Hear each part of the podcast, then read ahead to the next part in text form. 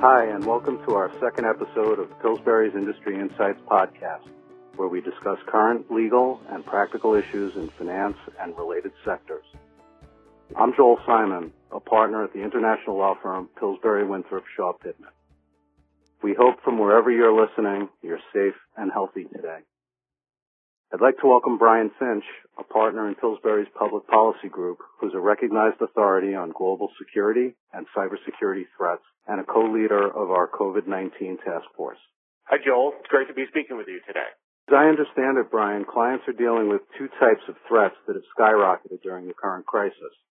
The first wave is, is really just a continuation of attacks that we've seen in the past where news items that, that are dominating are transformed into ways to get people to reveal their passwords, user ideas, or potentially divert money from accounts into fraudulent bank accounts. And so we've been seeing with respect to COVID, these types of social engineering scams starting since really January. Fraudsters would send out emails saying, hey, if you want to know the latest about the coronavirus outbreak, go to this website. And then it moved into where is coronavirus in America? And now it's even transforming into do you want your stimulus check soon? Check on on this website, all of which are preloaded with malware. And that's been a, a great way for criminals to steal information. And we've actually seen record surges from a number of cybersecurity intelligence firms.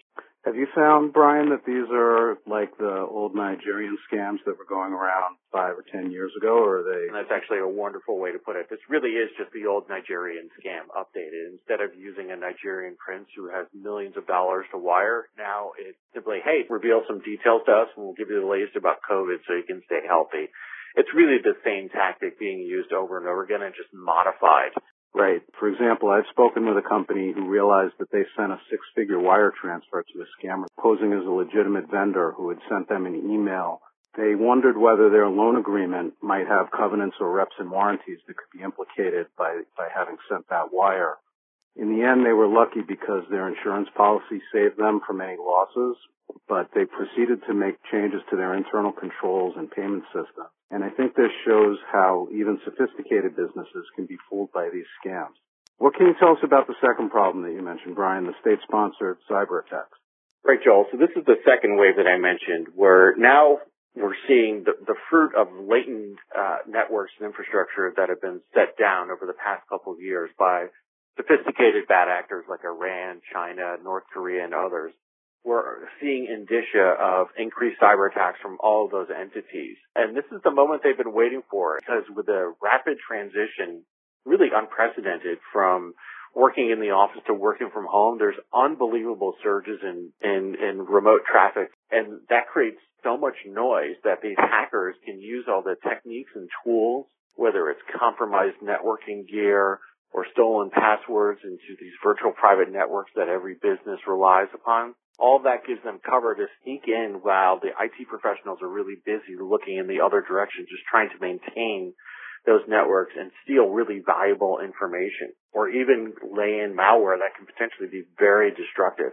It's, it's very disturbing, but there is a lot that's going on in this world. And we see multiple reports now from law enforcement, from private sector cybersecurity professionals that these attacks are, are spiking dramatically. In fact, one cybersecurity company uh, noted recently that they saw one of the largest waves ever from China of cyber hacking, and that was in the middle of the coronavirus outbreak in China. So while China was locking down virtually the entire country, it was also launching enormous hacks into the United States and other areas. And then on top of that, we just saw a report from the FBI late last week that they're seeing a significant spike into attacks on hospital testing labs, pharmaceutical companies, etc. So we can see the fruit of all this and what that really means. It can't just be about making sure that your users have a reliable, stable network connection. You need to be monitoring those connections for cyber attacks uh, because the adversaries are coming. We know North Korea is out trying to hack for money as much as possible. Mention the Chinese. We know our other adversaries are out there doing that, and so it's it's really dramatically urgent that everyone is paying attention to the cyber risk because it's it, the the warning levels are off the charts at this point. That's a pretty scary thought, Brian. Uh, you um, you must end up working uh, not just with the IT guys at a company on this. Right. It's it really becomes at that point, Joel, an existential crisis for the company, and so we do wind up working with everyone in the C-suite, as well as a diverse co- uh, set of colleagues within the firm and, and external allies like law enforcement from Secret Service and the others but uh, you need to pull together at, at that time uh, an entire crisis management suite, really. And so you need your counsel, like you. You need uh, incident response firms uh, who are going to uh, be able to help find the adversary, get them out. Public relations to uh, to talk about the right way to message that, that this break-in has happened and what's the da- the damage that may be occurring to your business.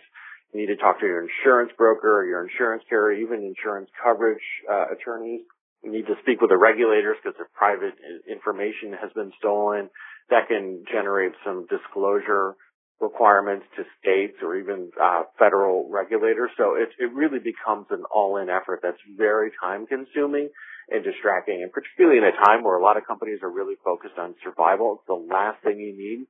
Sometimes it's inevitable. Just because a hack occurs doesn't mean that someone did something wrong, but it does mean that everyone needs to pay attention and do their best to not only stop what you can stop, but make uh, whatever does happen, make it as uh, as minimal of an impact as possible. Thanks for those insights, Brian. Before we sign off, uh, I'd like to turn to this week in history for a little nugget to help us get through the current crisis. On April 21st, 1910, Samuel Langhorne Clemens passed away. He was a writer, humorist, and entrepreneur better known by his pen name, Mark Twain. Always ready with a quote, my favorite one of his was when a news reporter once asked him what he thought about a rumor that he had died. Twain looked at him and gave a deadpan response. Sir, reports of my death are greatly exaggerated. I'd like to leave you with this thought. We suffered through the Great Depression, the savings and loan crisis, the stock market crash in 87, and the debt crisis in 08, and we came out from those crises pretty well. This week, I'm hoping that if we can be patient together and if the economy could speak to us, it might be quoting Mark Twain in the future. Thank you again, Brian, for joining us. And to all of you tuning in, thank you for listening to Pillsbury's Industry Insights podcast.